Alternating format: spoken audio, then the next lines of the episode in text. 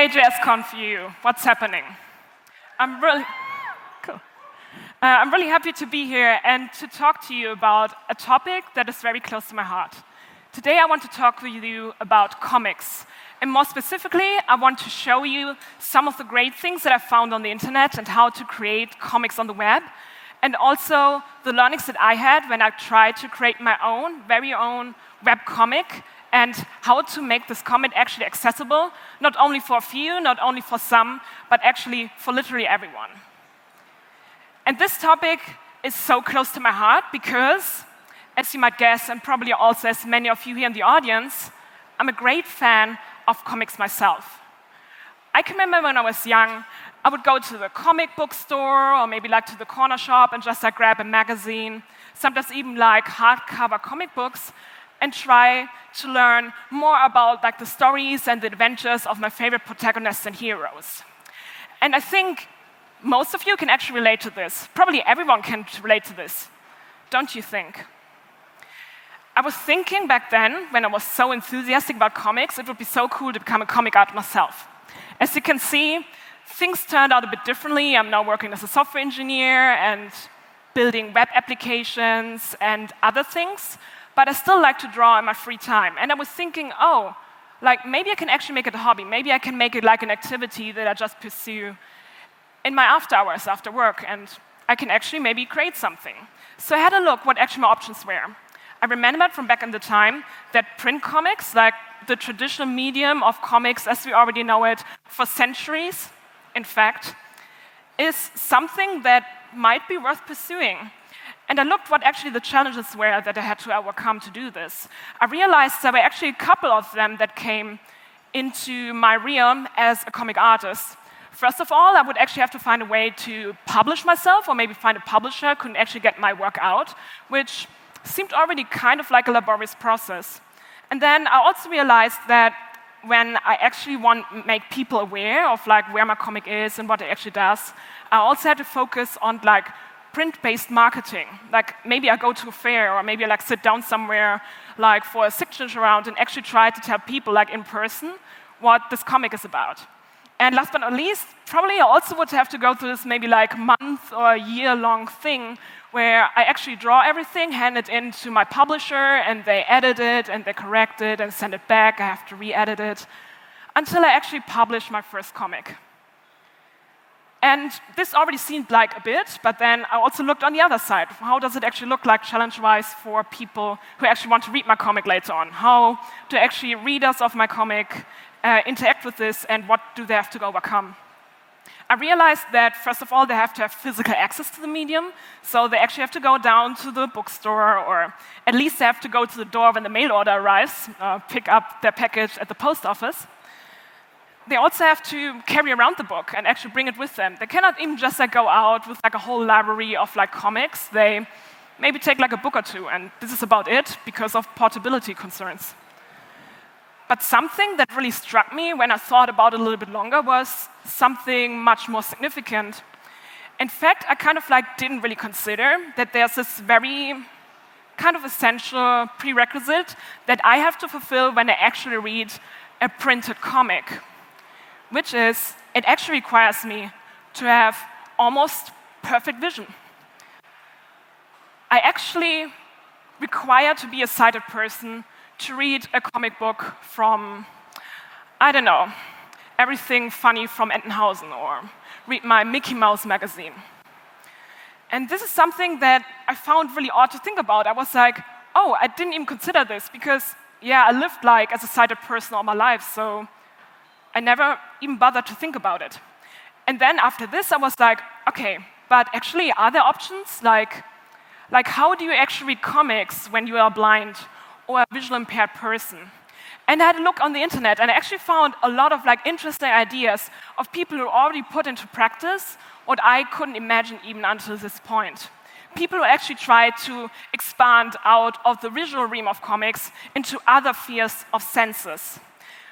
One project I, for example, found like really interesting was some that try to explore haptic senses and also audio senses. So people who might have never had the ability to actually read comics, but also those who might have lost their vision during the life of time can actually go back and actually read their favorite stories again as they used to. One of these projects, for example, is called Life. It's by Philip Meyer. And what he creates is a braille like comic book which represents all of the illustrations and all of the narrative in a very haptic manner. So you can explore every single frame of the story by using your hands and actually touching the material right in front of you to understand what is going on and to understand where locally and spatially protagonists are currently in. Then also Kernel Panic is an interesting webcomic that is written by Christopher Wright and who makes like an intentional effort to not only upload every single image of his comic strips onto his personal website, but also include right next to it a comic transcript that can actually be read by screen reader users once they browse the website. And I think the most inspiring project, in my opinion, has been Comics Empower, which is a comics bookstore created for the blind by Guy Hasson, which features several very popular comic books as well that are audio narrated by a single person in a fashion that creates this illusion that you actually reading the comic, you actually putting up the comic book and reading panel from panel the text, but also the sound like descriptions of any kind of noises. And I found this really cool. And uh, looking at this and actually trying to find out more about like Guy actually did this to create this very immersive experience using audio narrated comics, I wanted to try something similar myself. And I really wanted to dive deeper into what can you actually do with audio? How can you actually untap the potential of like audio narrated stories? And also how can you make use of this quite easily on the web? I knew that screen readers actually were quite a straightforward approach because I knew so many web pages could actually already be read by screen readers if it was done right. So I started out.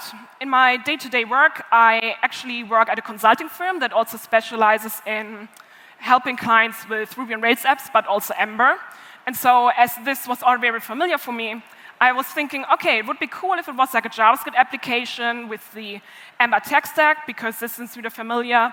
And also, it actually helps me later on, because it's already a fully fledged single page application framework, to scale my application easily with co-released and co-maintained dependencies like um, data library, a testing solution, or also routing solution out of the box to make it for me easier to actually make this comic project long-lived. Because I could know that maybe two years from now, three years from now, this app actually still exists, and it should also work and still be maintainable. And last but not least, I also thought it would be so cool if it was like a proper JavaScript application because then I can actually add all this interactivity and interesting animations for a sighted user experience that might also be very immersive and interesting to explore. So looking at this approach that Comics Empower already provided, I wanted to also have a very similar user story for screen reader users, for those that use assistive technologies to browse the webcomic. And I first of all want to write it in embedded transcript. I couldn't really think about just like having this transcript right next to the page. I actually want to have an experience that would be similar to someone actually coming to the website and reading panel for panel. And I also wanted to include annotation for imagery, not only translate text, so people actually can get like an image of the scene, and last but not least, yeah, I actually wanted to create this illusion that there's this inner voice that you have in your head when you read something, and that's actually what's reading to you. I think it would be really cool to have it like audio narrated, to actually have like proper voice acting. But for this first version of this application, I really wanted to just have approach to make it as easy and as developable as possible, and a screen reader approach seemed perfect for me. And this storytelling that is screen reader driven, I realized was actually quite straightforward to implement once I actually took advantage of HTML and the powers of ARIA. In my application, for example, I have these single frames that you can see here on the left side. Uh, here, for example, you can see like a person on a boat. They're like on the sea, and you also see a speech bubble saying no, and also like a sound word, just like saying splash, right? And each of these images can also be contain several layers of images. So I can, for example, have a background image and a foreground image, and all kinds of other text bubbles as well that are embedded in the single frame. And I knew that to actually make the whole scene be narrated as I would see it as a reader, I wanted to have one single, one single description of it. I want to have one single tag or one single label for the screen reader to actually read. So I decided to make use of like alt attributes or ARIA labels in this case, and more specifically, in this case, with the ARIA label and the image role in my application to actually make sure that everything that is told in this image is also available for screen reader users. There's also a word of caution though. You can use area labels when you want, if it's like very necessary, if you realize it really eases your development effort, but using ARIA all over your place in your application over the use of using semantic HL can also be hard for screen readers to actually read, and therefore they should only be used sparingly. What you can also do if you know you just have one single image, just like use the um, alt attribute of the image tag, and then you're actually on the best way to actually implement this because browsers are actually built in a way to support this very straightforwardly with very good support. And one interesting thing I also found with building this web comic was realizing how powerful it actually is to embed text not only in an image, but in actual HTML, because once I actually do so, it becomes the screen readers and is available just by default. I don't have to do anything, I just put it there, and then it's already in my narrative. And so, just like to get an impression what this actually sounds like, I hope you can try this out. I will um, also show you how I actually like to test this later on in my application to see what's actually happening. Uh, I like to use a specific screen reader called ChromeVox. It's like a um, yeah, free screen reader plugin you can install in Chrome.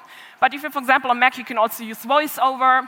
For Windows user, that's also NVDA, which is actually also quite popular screen reader in the blind community. So they're different to choose from. It's just like to your tasting. I think any screen reader you get started with is already great for accessibility testing. So let's see how it goes. So this is still a little bit uh, quiet, I think. Maybe uh, let's try just how it goes. Comics for everyone. Tab. But can you already hear something? Screen reader-driven storytelling. Here on the stage, it's a bit hard to tell. So now we're on my website, and here I have like this iframe embedded, um, just like so we can actually Click navigate here to enter page. main navigation okay, Diamanius chapter 1 there is a and now with the actual screen reader, we can navigate the page, and we can, for example, skip from two. each interactive element to the next interactive element. Uh, for example, Chapter I also one. have headings in my page heading 2. that are also yeah, described by the screen reader. And most importantly, each single frame can actually be interacted with as well, and Section. it can actually be read. There is a person in a thick jacket sitting on a boat on the dark and stormy sea. Image. I'm not a, uh, I'm not a, a recognized book author yet, but I'm getting there. The boat is rocking, while the waves splash against it. Image. Swoosh. Splash. The waves continue shaking the boat, the person on the boat sitting in it motionless. Image. And it's really cool to really see you can have each single element actually be read to you by the screen reader. And, also further, text the bubbles person on the boat is turning appear. over their left shoulder, their face still unrecognizable in the dark and half covered with the hood of their jacket. Which way? And I found this really impressive. This is something that just comes out of the box. And yeah, I actually I don't have to do too much effort. HTML is already on my side. So this is really great. Uh, let's just like switch down and off. Extensions. Tab. Let's get back to the presentation. So, thank you.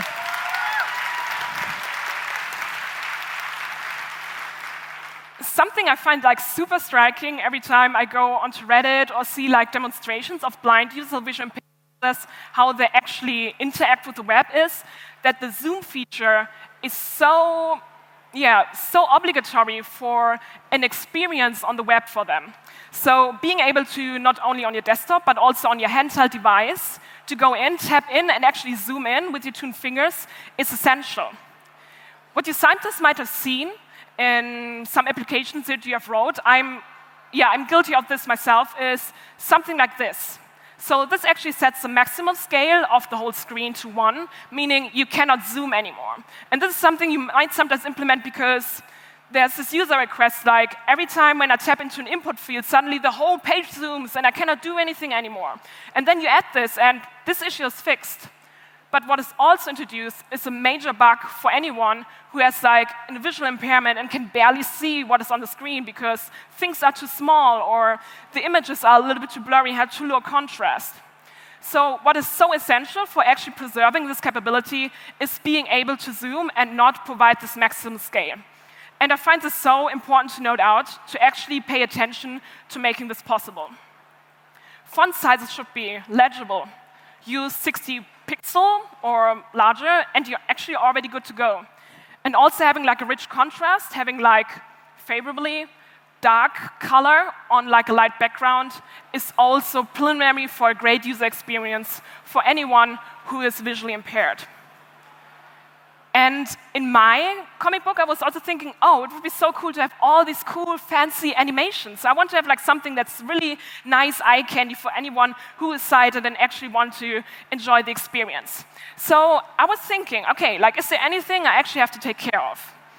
And in this instance, I actually remembered one very specific incident, which was later called the Pokemon Shock incident.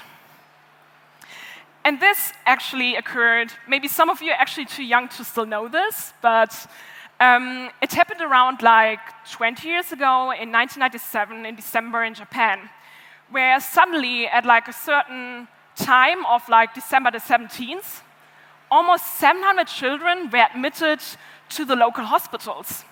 And everyone was surprised, was like, okay, what's going on? Because it was happening all over the country.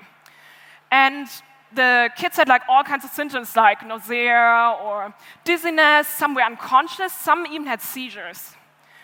And later on, it actually occurred to everyone that just like recently, a new episode of Pokemon has been aired on TV. It seemed there was a correlation, so the episode got taken down. Like the agency who actually broadcasted the episode went on an investigation to find out what was going on. And they actually came to the clue that there's one specific scene that might have been the cause of this very adverse effects in so many children all over the country who watched the episode. So in the episode, I won't show the scene obviously because it's not safe, but in this episode, there's one particular scene where you can see two different specific frames. So I'm just showing the frames, which is totally fine. So first of all, the creators of the episode showed a very bright red frame right next to a very bright blue frame in very high frequency interchangeably for around six seconds. So this created a very strobe light effect. And in people who have photosensitive epilepsy or those who are prone to seizures caused by strobe light effects, this can actually have really adverse health uh, kind of effects. And this is something that really taught me that it's so important to also watch out for this. And in regards to strobe effects, I also realized that because so many people actually are out there um, who don't even know they have the condition because they're never exposed to any kind of lighting like that. The only safe measure that you can take for making sure that no one gets harmed is not to use any of these kind of strobe light effects at all. And this is also when I realized this is what I want to take care of. And last but not least, also to make sure that animations are not autoplay by default, but can actually be set this way. There are many other things that I, as a developer, can actually reassess before I can say, okay, this web application is really now accessible. It's keyboard accessibility to actually make place for screen readers or users who only interact with the keyboard to go through the application. But also color contrast, semantic HTML are so critical. Correct heading hierarchy to actually allow people who are not sighted to navigate the page and actually explore it in a very natural way. And also landmarks are one of these things. One other aspect I want to go into is page navigation route changes, because many of us are building these single page applications or JavaScript applications that have their very custom routing solution where a lot of things we don't get out of the box that we might have had with a server rendered app. And in my application, this was also the case. If, like a user, for example, just like navigated to another page, for example, like to a new chapter, they wouldn't get any feedback on their screen reader. Instead, it would just like happen. They might further explore with the screen reader what's going on, on the page, and then they would go like, I think I changed the page, but I'm not really sure, not really sure what actually happened. I actually found that in the ecosystem that I work in, there is an add-on, like a plugin that I can install in my Ember application called Ember document title, that first of all helps me to update the document title of an application every time the route changes. This is a pre-requirement for the other solution I wanted to also have in my application, which is called Accessibility Announcer, which is a simple component I can drop into my root application template and this component will then keep track of changes of the document title, will observe this, and every time it actually does change, it will make sure that screen readers pick up on the page change and can actually feed that back to the user. This is now Ember specific, but I'm very confident that in whatever ecosystem you are building your application, or be it like a vanilla JavaScript application, there's already a straightforward community solution for you there that you can also as easily install. And if there's not, I can also highly encourage you to start building one and maybe ask the community that you're building in it for help. And interestingly, just like getting into the details of how to make this app accessible, I also want to learn more about how, in general, we actually make apps accessible. In her very informative talk called Don't Break the Web, Melanie Sumner, for example, goes into detail how the app is actually not accessible to some audiences and what we can actually do to make it better. And I think the most striking number or the most striking summary I take, took away from this talk are the following numbers. So there has been this kind of survey, like this investigation of the WebAIM, who actually explored the accessibility of 1 million homepages, and more specifically, of the 1 million most popular websites and their homepages, thinking that this is the very first page anyone sees. This is probably the page where you put most effort into that everyone can actually access this and further navigate from it. And also looking at the most popular ones to actually have an estimate of, okay, like this is actually how people usually experience the web because these are the most popular websites everyone visits. And if you now look at this pie chart, you can see there's this one number, which is like very large, it's like 97.8%, and the other one is at around like 2%.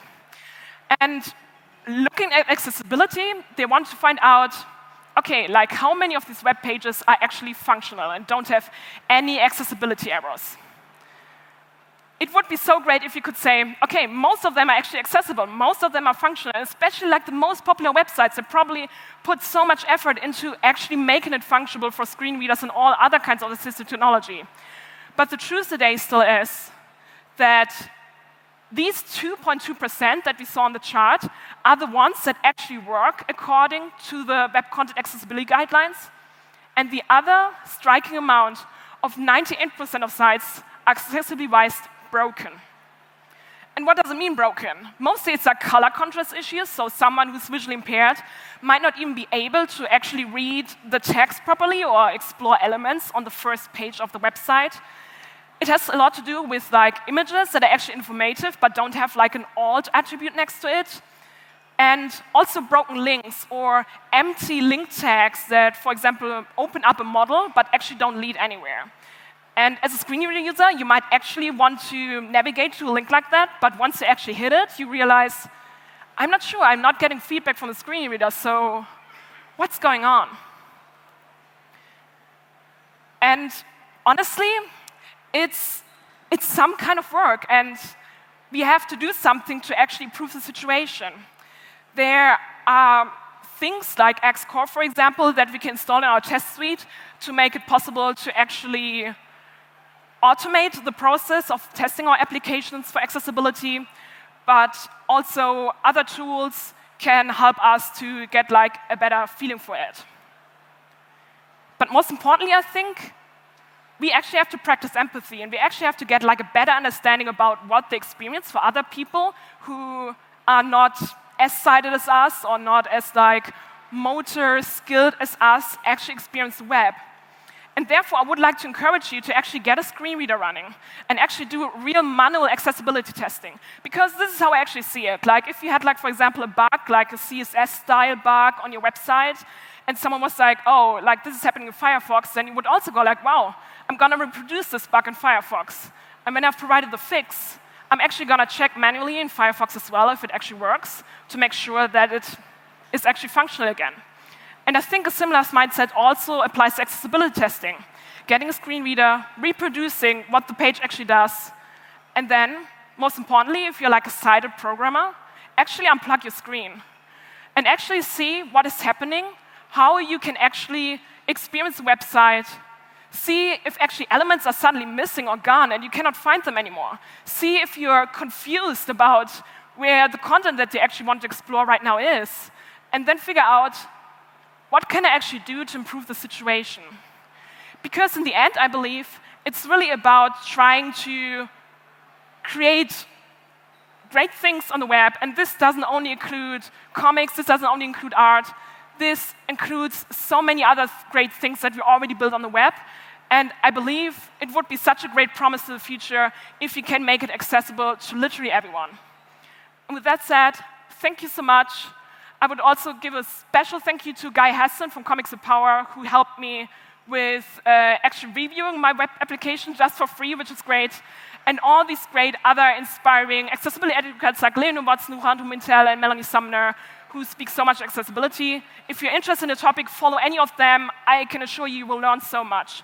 And with that said, again, thank you so much.